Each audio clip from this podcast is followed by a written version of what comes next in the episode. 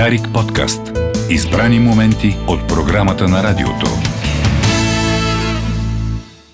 Дума на годината по Дарик Радио Стефан Тафров в студиото. Здравейте. Здравейте. Коя е любимата ви френска дума, господин Тафров? О, тя е като на български. Либерте. Свобода. Предстоят избори във Франция. Крайно десния Ерик Замур влезе официално в президентската надпревара. А, само борба с Люпен ли се очертава или застрашава, може да стигне до балотаж?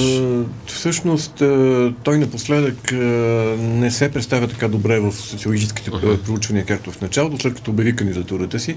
Така че той изтласка на заден план и в момента се очертава втория тур на изборите да бъде между сегашния президент Макрон и кандидатката на класическата десница на Републиканската партия Валери Пекрес, която е президентка на Парижка област. Така че тя е в остра конкуренция за класиране на втория тур с Марин Лепен.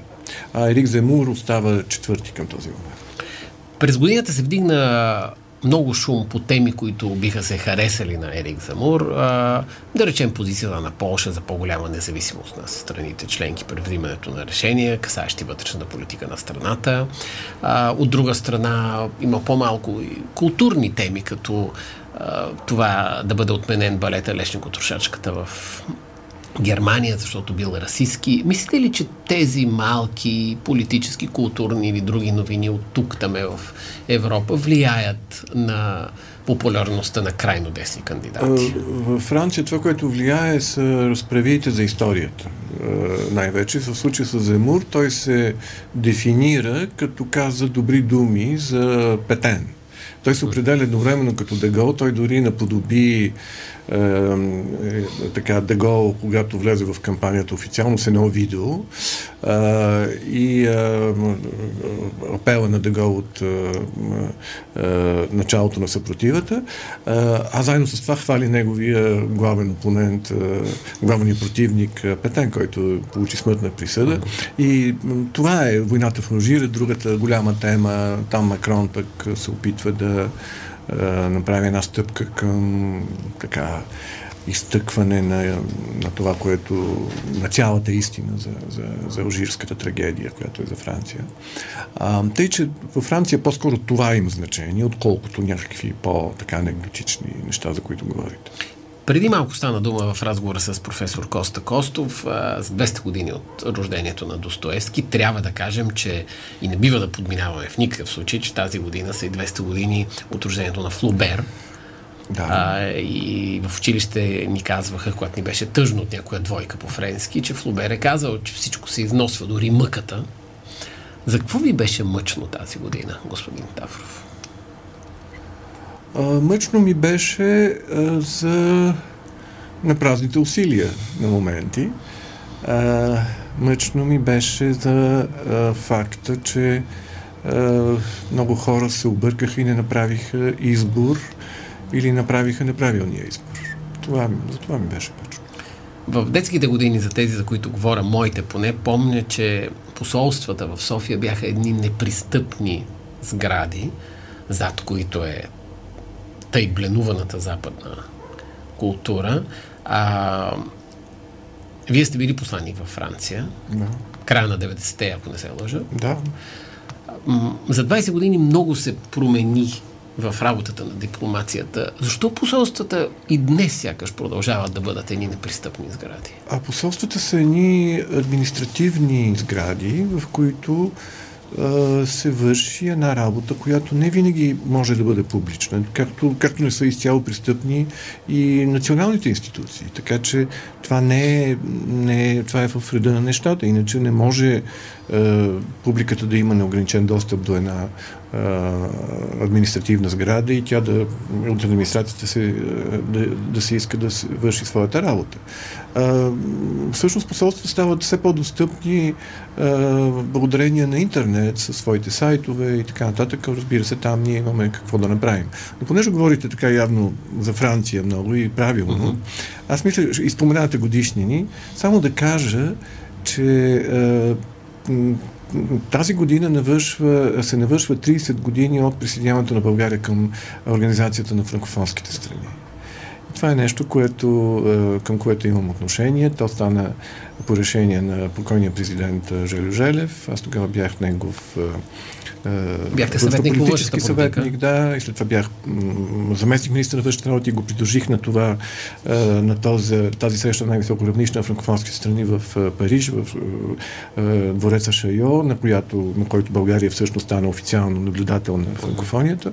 Така че обществената телевизия излъчи един много хубав документален филм по този повод, който, тъй като много българи не знаят цялата история на присъединяването на България към франкофония, отношенията и нашата принадлежност, така че нека да отбележим и този факт и че а, това е нещо, което един избор, който България направи тогава, който беше да влезе през още една отворена врата във времена, когато не бяха толкова много отворените врати за България. Питам ви защо. Беше правилен избор. Питам ви защо конкретно за Франция, защото тази година се случиха в някакъв смисъл световни културни а, събития, свързани с България в Франция, които по мое скромно мнение не бяха използвани адекватно от българската дипломация, от българското посолство в Париж. Първото беше Кристо и Триумфалната арка, второто беше ордена на Юлия Кръстева от президента Макрон.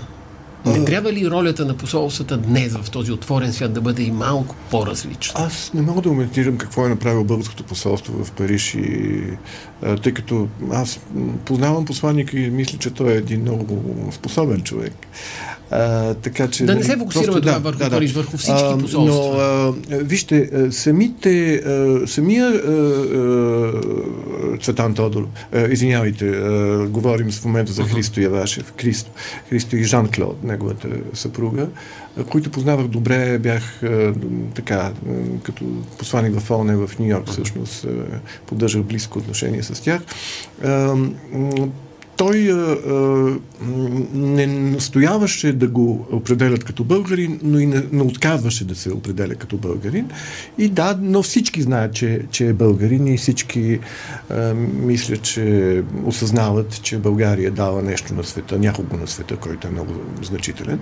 Аз не мисля, че сме пропуснали нещо, кой знае каква възможност. С Юлия Кръстева а, тя, разбира се, създава своите а, е, произведения на, на френски язик тя самата смята себе си за а, френска интелектуалка.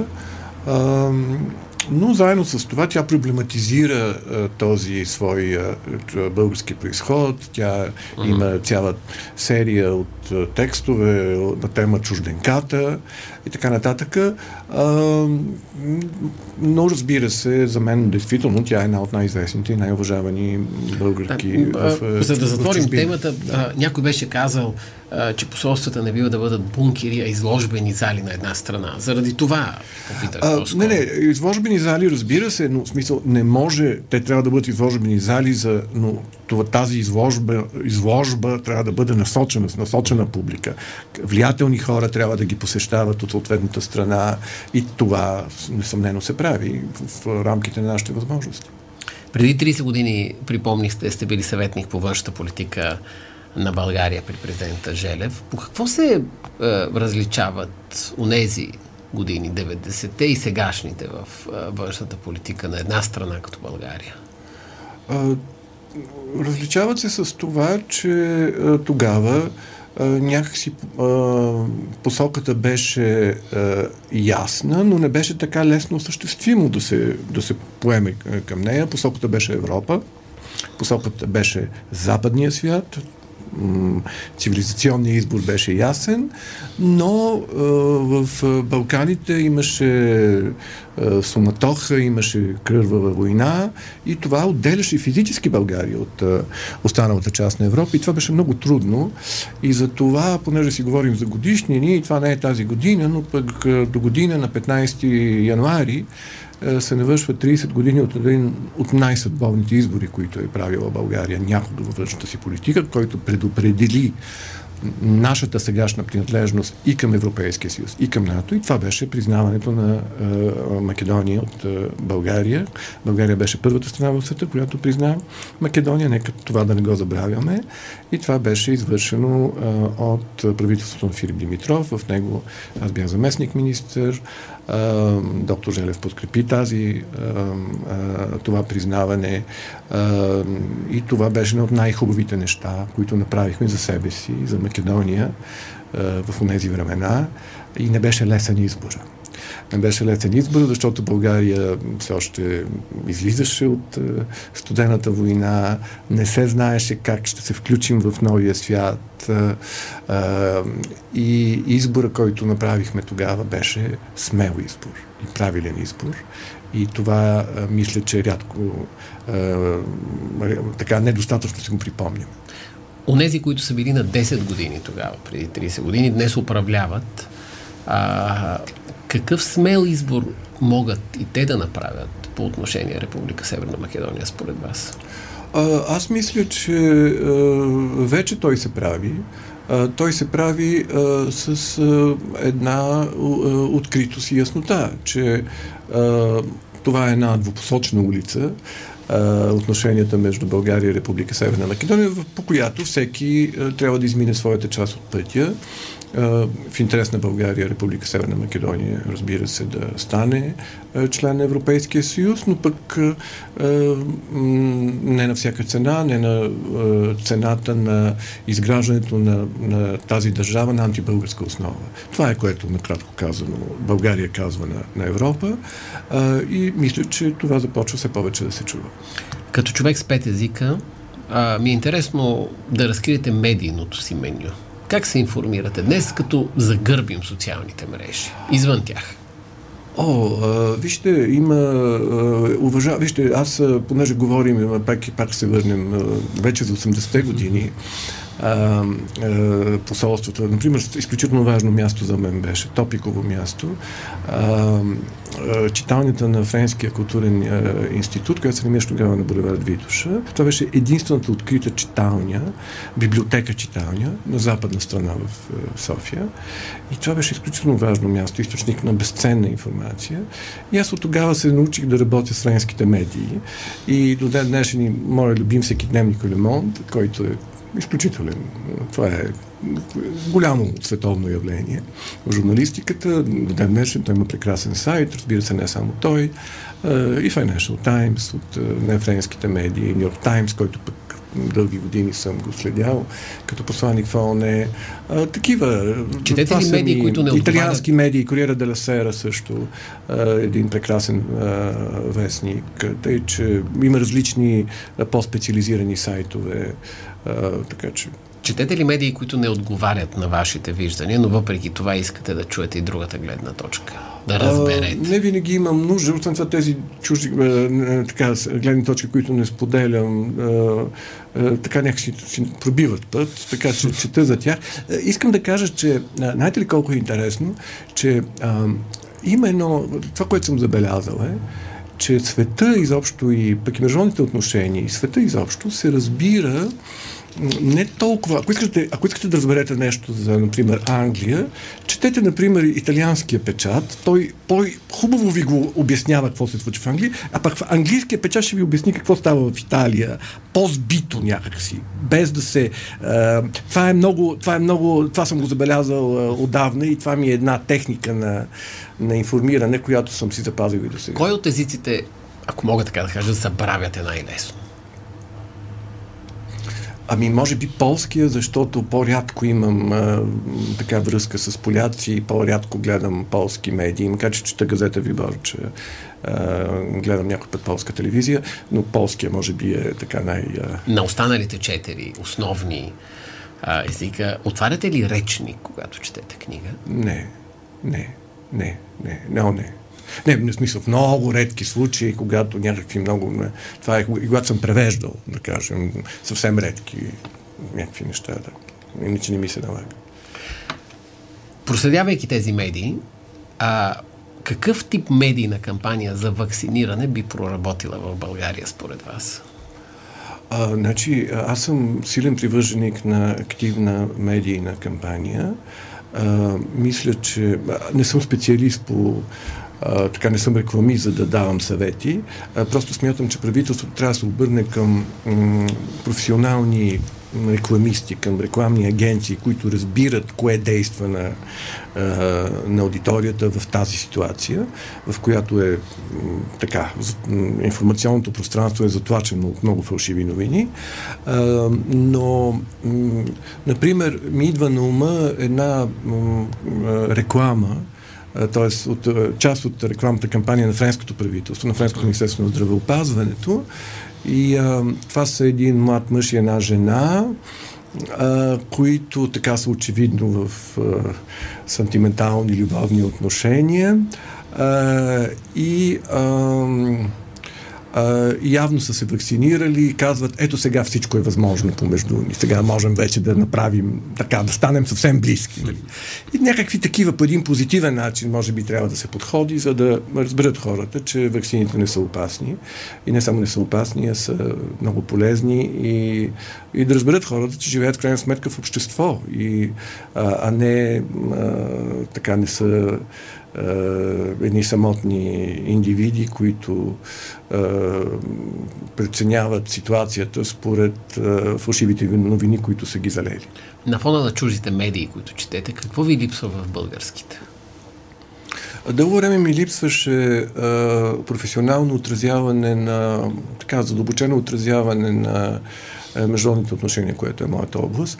Но напоследък виждам едно много положително развитие на е, българската международна журналистика. Навлязаха е, млади в тази журналистика, млади хора, които са много по-подготвени и съм много насърчен от това, което се случва. Аз често следя, има, сега не искам дали да цитирам издания, но има, има няколко души, които действително уважавам и научавам неща от тях и ги следя.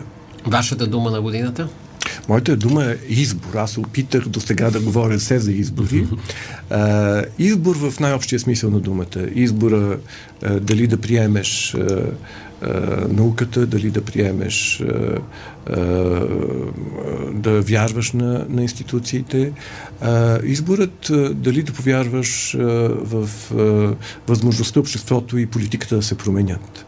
А, макар и мъчително, българското общество майче казва по-скоро да, прави правилният избор и това е много насърчително. Това е нещо, което ме обнадеждава. От годините ви в ООН, в Нью Йорк, труден избор, за който сега се сещате? О, беше избора на България за член на съвета за сигурност през 2001 година в конкуренция с Беларус. Това беше изключително тежка кампания. Избраха ни на първи тур. И тогава беше, това беше един от така звездните мигове. Как се печелят дипломат. такива избори?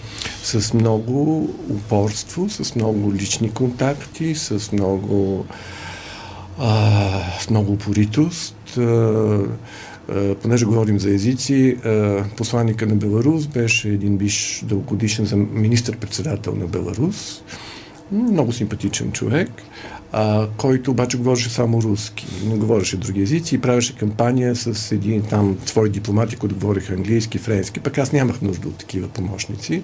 И това мисля, че ми даде една, едно предимство, което се оказа накрая решаващо.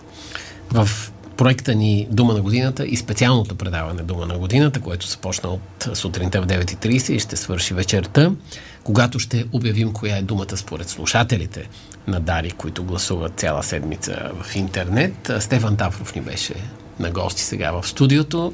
Неговата дума е избор. Много ви благодаря. Дарик подкаст. Избрани моменти от програмата на радиото.